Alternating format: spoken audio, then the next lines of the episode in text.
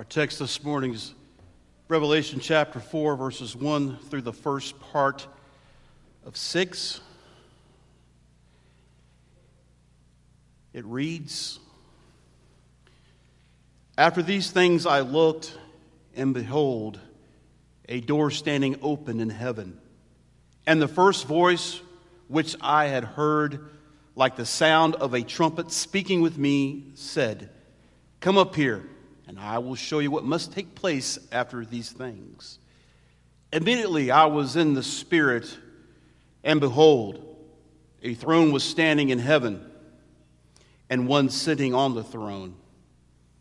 And he who was sitting was like a jasper stone, and a sardius in appearance. And there was a rainbow around the throne, like an emerald in appearance. Around the throne were 24 thrones, and upon the thrones, I saw 24 elders sitting, clothed in white garments and golden crowns on their heads. Out from the throne comes flashes of lightning and sounds and peals of thunder. And there were seven lamps on, of fire burning before the throne, which are the seven spirits of God. And before the throne there was something like a sea of glass, like crystal. Heavenly Father, we invite you. May your Spirit move among us. Speak to our hearts, O oh God. In Christ's name we pray. Amen.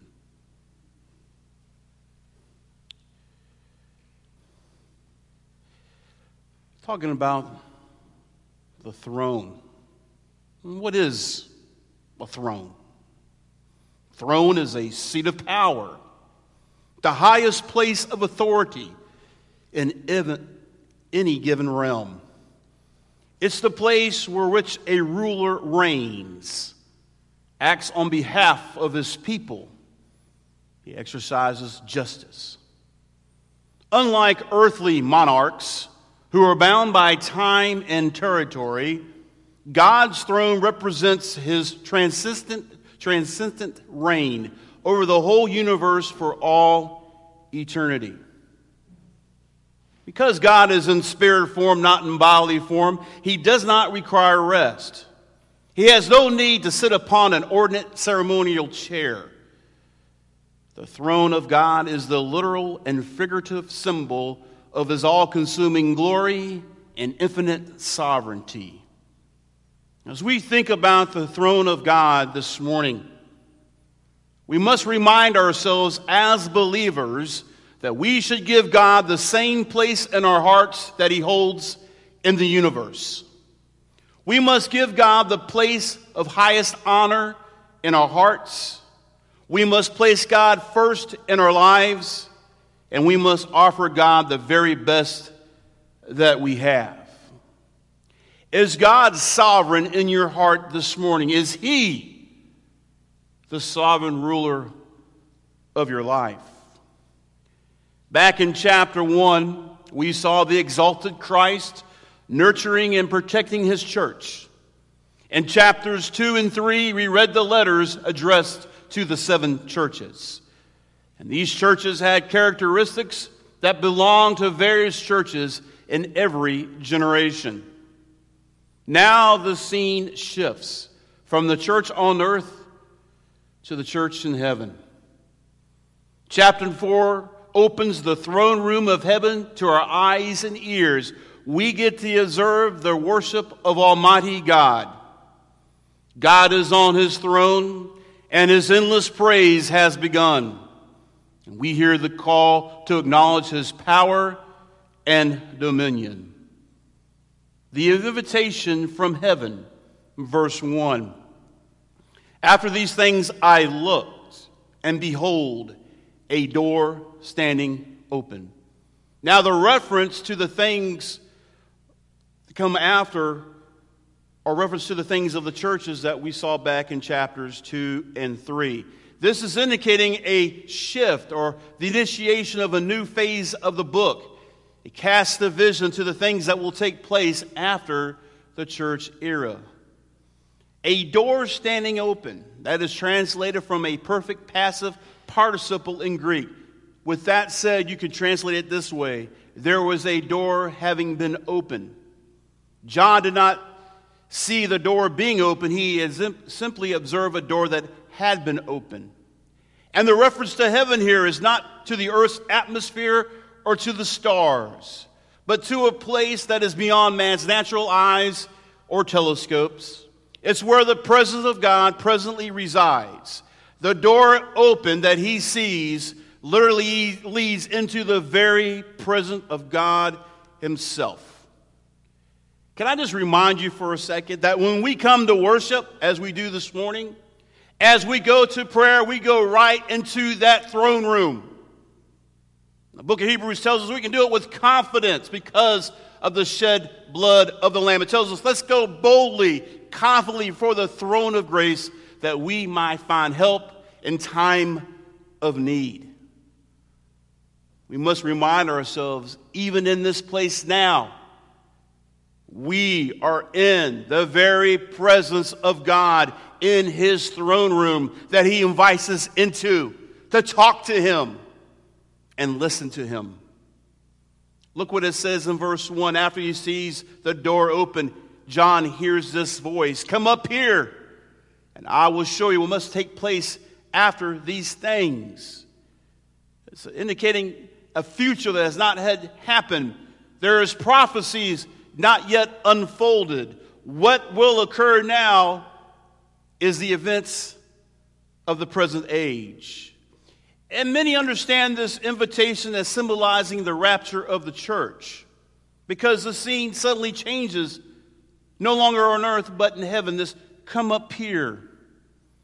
The true church is gone, they will say. Only apostate church remains. The word church does disappear after the third chapter. Some see this as a symbolic fulfillment of 1 Thessalonians chapter 4 verses 15 through 17, which says, "For this we say to you by the word of the Lord, that we who are alive and remain until the coming of the Lord will not precede those who have fallen asleep. For the Lord himself will descend from heaven with a shout, with the voice of the archangel, and with the trumpet of God, and the dead in Christ will rise first. Then we who are alive and remain will be caught up together with them in the clouds to meet the Lord in the air, and so we shall always be with the Lord. They see this, where he says, Come up here, as a symbolic fulfillment of that passage I just read. Now, some may agree, but take a more cautious approach. Although the invitation we see here is similar to what the church anticipates. There is no explicit reference to the rapture of the church.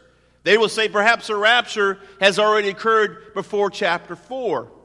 And once again, they point to the fact the word church, ecclesia, that is so prominent, prominent in chapters 2 and 3 does not occur until chapter 22, verse 16. Now, I'm not going to tell you I do not believe in the rapture of the church. That's not the case. My point being, there is no evidence in this one verse alone to support the rapture of a church. You don't see it because no reference is made. There's no evidence for it. I believe the point of this whole verse is to show us that John is taken into the presence of the heavenly throne room so that he can be prepared for the unfolding of the events that will transpire on the earth during the Great Tribulation. And I know I just opened a whole can of worms with talking about the rapture of the church. I want you to go back and read, not just this verse, but go back and read the entire book.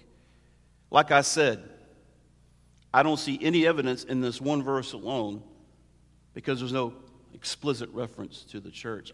John is being invited to come.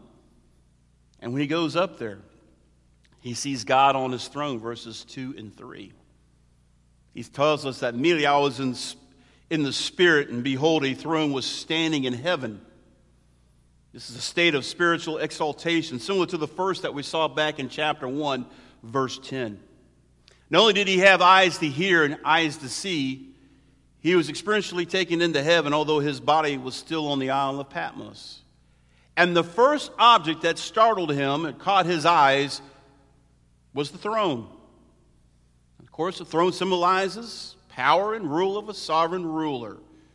However, this throne that he sees in heaven is a throne that is over all other thrones. Look back in verse 2. What else grabs his attention? Not only does he see that throne, but he sees and one sitting on the throne. Notice, no longer, he just sees the throne. And no, as he sees the throne, he doesn't describe the throne, he immediately talks about the one sitting on the throne. See, human language that now starts to fail. Look what he says about the one sitting on the throne. He who was sitting was like a jasper stone and a sardius in appearance. There is no attempt to explain who's sitting on the throne in terms of a man. The human language fails at this point because God is beyond, beyond human description as well as human understanding. The enthroned majesty is described in terms of brilliance and radiance. This light has the appearance of two precious stones jasper, a clear rock crystal in contrast to the opaque jasper stones of today. It seems to have res- resembled a diamond. Now I turn your attention to Revelation chapter 21, verses 10 and 11. Talk about an angel showed me the holy city, Jerusalem, coming down out of heaven from God, having the glory of God. Listen to this. Her brilliance was like a very costly stone, a stone of crystal clear jasper. Now, the sardius in some translations will be translated carnelian as a ruby or fiery red color. And it's interesting to note these two stones were the first and the last gemstone that was on the breastpiece of the high priest. So you can see that in Exodus chapter 28, verses 17 through 20. And that breastplate that the high priest would put on had the 12 stones of Israel on it, and the first stone was jasper, and the last stone was sardius. Interesting. And also, they will be found in the foundation of New Jerusalem, chapter 29, verses 19 and 20. So, picture that in your mind. You have a crystal clear, like a diamond, and you have this dark red color shining brightly from the throne. So brightly, he probably can't even see the outline of who's sitting on the throne. Imagine that in your mind. Then he tells us in verse 3 there was a rainbow around the throne, like an emerald in appearance. The overwhelming fire and glistening of the throne is enhanced by a rainbow resembling an emerald encircling the throne, possibly like a solar or a lunar halo. And there's a pic of a solar halo coming up on the screen. See the halo around it? You've seen this outside, I'm sure. That's what I believe John is describing. So you have God would be in the center where you see the sun. Now, we can't look directly at the sun, can we? We see the light from the sun, we can't make the outline of the sun. And then around the sun, you have that halo. Now, imagine God for a second. He's sitting on his throne, and it's so bright and so brilliant. These two stones, this crystal clear like a diamond, this ruby red, shining brightly, and this emerald around the throne. Now, I look for pictures of this, but pictures are limited. I want you to picture that in your mind. Can you see it? Sitting there in all its brilliance and wonder. Now, here's something as I prepared that remember when God made a rainbow back in Genesis chapter 19, verses 13 and 16 after the flood to show his covenant? He uses a rainbow. Is it possible that he took something from his throne to use it as a sign of his covenant reminder to those inhabit the earth that he keeps his promises and covenants. You ever thought about that? The green color of the emerald adds further beauty to the scene. And this circle of this emerald green would highlight the inner throne, keep his radiance from overwhelming the scene and the people outside of it. It also may represent the mercy which tempers the revelation of divine majesty. Dearly beloved, the human language fails at this point to really describe what John saw here. He's trying to describe God upon his throne, an almost impossible task. I want you to think in your mind what would that look like? He gives us the descriptions here. Bright. And as he looks at that, he sees that, he talks about the 24 enthroned elders Around the throne were 24 thrones. Upon the thrones I saw 24 elders. They are reminiscent of Isaiah chapter 24, verse 23, where the elders are viewed as Jewish leaders. This is often interpreted as representation of Israel in the church, the 12 patriarchs and the 12 apostles. Now, in 1 Chronicles 24 4, we read about the 24 priestly orders. And in 1 Chronicles 25 1, we read about 24 orders of Levites that are appointed to prophesy and praise with harps and cymbals. These are all how people try to interpret these elders that John sees. However, we'll see later in Revelation 5 8, the elders present the prayers of God's people. And in our text, from verse 6 on to 11, they're a link with the four living creatures. I would argue they're best understood as exalted angelic beings, worshiping and serving the Creator. Get a little ahead of myself. If you read further into the chapter, they worship God. Know what they do? Look at the text. You read down the text. They fall down prostrate, laying down. They throw their crowns at the feet of God, saying this Holy, holy, holy is the Lord God Almighty. And they say this over and over and over and over and over again. Can you see it? He tells us that these elders are clothed in white garments or robes with golden crowns on their head. The white represents purity and holiness. The crowns are like diadems in the fact they were made of gold. Now, you can go on to read other things about that, but here you have the 24 elders constantly falling down.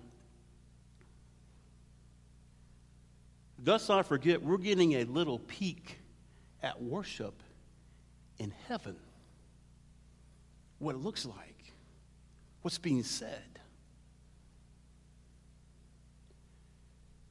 Not to be critical, but they're not sitting on padded pews. They're falling prostrate before the Lord God Almighty, throwing their crowns before Him, crying out, Holy, holy, holy is the Lord God Almighty. Then you see the seven spirits of God. Now, verse 5 does not mention them, but we must look at verse 5 because this, I looked for a video or something, but I couldn't really find anything. I, I want you to use your mind, just picture this that you see this throne, you see these, this light and this emerald around it, and then out of the throne comes flashes of lightning, sounds, not necessarily thunder, but sounds and peals of thunder. Now, I had to look up the word peal. Perhaps you know what it means. I didn't. I had to look it up. Know what it means? It means like a rolling thunder. When you have a real bad thunderstorm, it just seems to go from one end to the other. That constant big clash of thunder. That's what's going on. Can you see, can you see that? Can you hear it? The impressive scene of heaven is enhanced by lightning and rumblings and resounding thunder. The most impressive laser light or fireworks show skilled technicians Whatever they can devise pales in comparison of what's happening here in the throne room of heaven. Thunder is mentioned seven times in Revelation. Chapter 4, verse 5. Chapter 6, verse 1. Chapter 8, verse 5. Chapter 11, verse 19. Chapter 14, verse 2. Chapter 16, verse 18. And chapter 19, verse 16. If you missed all that, it's on the outline. I can give it to you. But thunder represents the divine power and glory of God. Once again, pitch out your mind. You see this throne. You can't make it his own throne. It's so bright. It has this clear, it's almost like a diamond and this red coming out of it. And around it, you have this emerald circle shining so brightly. And coming from the throne itself, you see flashes of lightning and you hear the thunder. Reminds me of the overwhelming sight that the people saw at the foot of Mount Sinai back in Exodus chapter 20, verse 18. All the people perceived the thunder and the lightning flashes and the sound of the trumpet and the mountain smoking. And when the people saw it, they trembled and stood at a distance. They were scared. What would you do? God is here. Okay, God is here. But if he was to physically manifest his presence, I wouldn't be standing up here. I'll be falling prostrate on that floor, trembling before the Lord God Almighty as you see that scene come to life. It's like the prophet Isaiah saw the Lord high and lifted up, and the train of his robe filled the temple. And when he spoke, the very threshold shook and filled with smoke. And Isaiah, God didn't have to say a word. Isaiah looked at him and he saw, Oh, I'm a man of unclean lips living among people who are unclean. Isaiah knew exactly who he was in comparison to God. And when God truly shows up and speaks to your heart, he doesn't have to say a word. You realize, oh God, you are holy and I am a sinner. It reminds me of that story when the two people were praying on the side of the street. A Pharisee or a Sadducee was standing up. I'm glad I'm not like these sinners, oh God. And the next guy beside him, I came and lift my eyes to you, God. You are so holy. Who did Jesus say? The prayer was heard, the one man who was humble with humility. Hmm. Then he says in verse 5 there were seven lamps of fire burning before the throne, which are the seven spirits of God. They are best understood as representing the sevenfold ministry or character of the Holy Spirit rather than seven individual spirits. You also see that mentioned back in chapter 1 as well. Can you see it? God the Father is seated on the throne. The Holy Spirit represented by the seven lamps of fire. And the stage is being set. Later, we will see Christ Himself presented as the Lamb slain. Who alone is worthy to snatch the book out of the one who sits on the throne out of his right hand, getting ahead of myself. In fact, John begins to cry, Who is worthy? And he sees Christ as the lamb slain. Come and get that book of the seven seals. he talks in the first part of six before the throne, there was something like a sea of glass, like crystal. Once again, language fails to give an adequate description. Now, John is not giving exact descriptions, rather, he is speaking with the symbols available to him. It's not a sea of glass, only something that looked like glass. See, that Greek word that translated sea could be like a sea we have here on earth, but also speak of a celestial sea, the sea of the stars in space. In other words, it's telling us there was a great distance between God and John, this great sea. And yet the light was so bright and brilliant. Couldn't really make out. Even if he could, he couldn't describe it. God is indescribable. He's beyond our understanding, our comprehension. And yet, he communicates with us in language we can understand. That transparency may also emphasize God's all seeing, all knowing vision, indicating that there's nothing that hinders his view of the universe which he has created. What a description of heaven we are given in this text. Before the throne of God is a brilliant, transparent sea separating all beings except for some orders of angels from the beauty, the splendor, the brilliance, and glory of God. From the throne comes flashes of lightning and sounds and peals of thunder. Oh, the magnificence and holiness of our God, and all these honors and dignities God has invited us to behold. We can see it one day with our own eyes.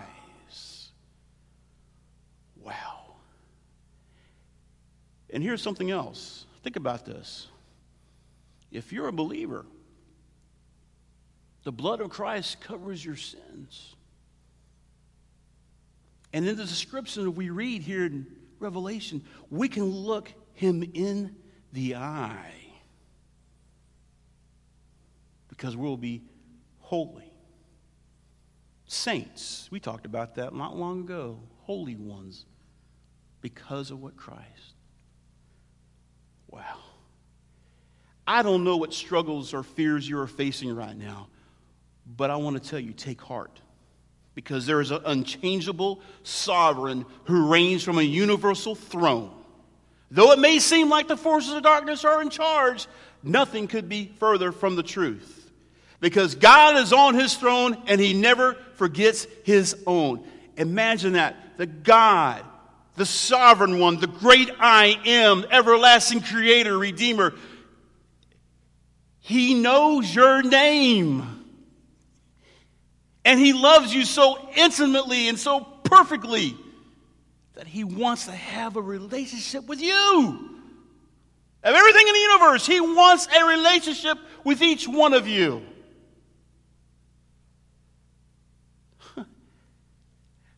Words fail me. All I can say is amazing grace.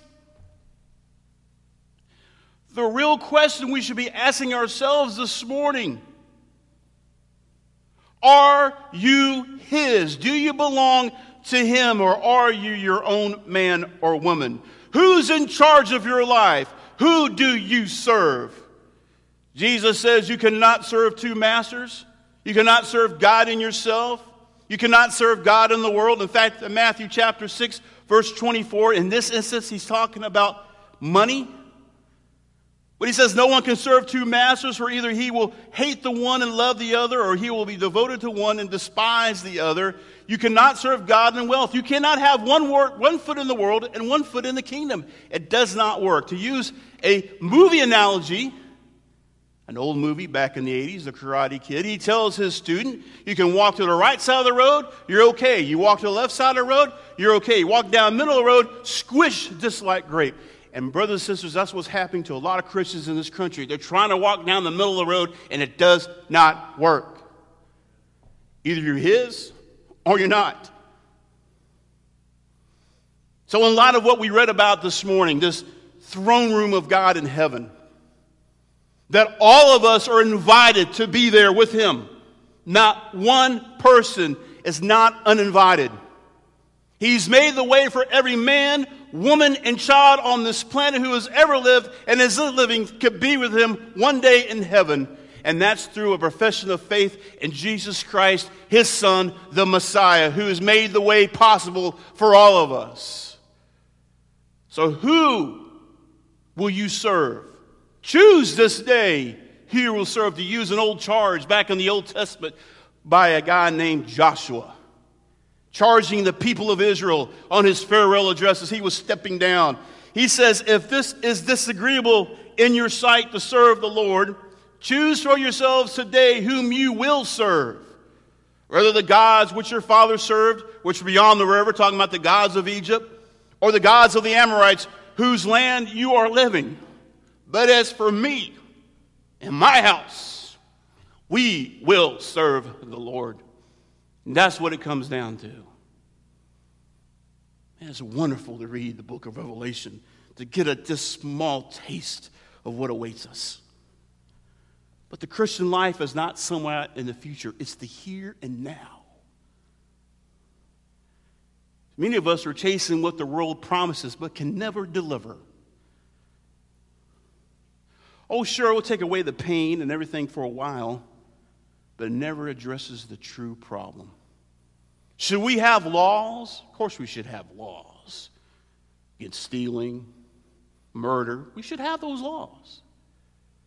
But here's where the law fails the law can never change the human heart. Only God can do that. And that is the problem. The problem is the human heart, it is sin. And there's only one answer for it it can be found in the person and work of Christ. Do you know him? Can you imagine, brother, being in that throne room and seeing that? Can you imagine it, sister? Can you see it? The invitation is come. Come as you are. Confess our sin. Simply agree with God what it is. He already knows. You're not going to tell him anything he doesn't know. Do you think God really sits up there go, Well, I didn't know that? No, he knows it already. And he's inviting you to come. Perhaps you've done that. Maybe there's something going on in your life that's, that's causing that distance between you and God. You just don't feel close to Him. He wants to have that back, that fellowship. He's calling you back even now. Tell to Him. Tell Him. He already knows. But He's such a loving, merciful God that He's waiting for you. Perhaps He's calling you to join this body here, to be a part of this body called Forestburg Baptist Church. Or perhaps He's calling you to go across somewhere and pray for a brother or sister. You do whatever God is leading you to do in this moment. I can tell you, I can ask you questions, but I don't know your heart. Only God has that information. But I do know one thing He loves you more deeply than I can possibly describe to you. He's so gracious and forgiving and humble. The only thing stopping you is you. And as I said last week, I'm going to end with this phrase quit listening to the voice of the enemy. He wants to destroy you, he wants to take everything from you and laugh at you. He wants you to live that same boring, dull life that's robbed of meaning and purpose. Don't listen to him anymore. Listen to the voice of truth that says, I love you. I've created you for a reason and a purpose. You are to have a relationship with me. Listen to that voice. I will let you down. I'm a human being, I'm flawed. But God will never let you down. Great is his faithfulness. Heavenly Father, we thank you for your word. We thank you for being just who you are. It's hard to us to imagine what it will really be like in heaven. And this description that we read about in your word just gives us a glimpse. Father, I pray that in this moment, you will let everyone know within the sound of my voice that they are all invited to come to be where you are. You've made the way possible that we can be with you all eternity. Your only Son paid the price. Salvation is a gift from your right hand.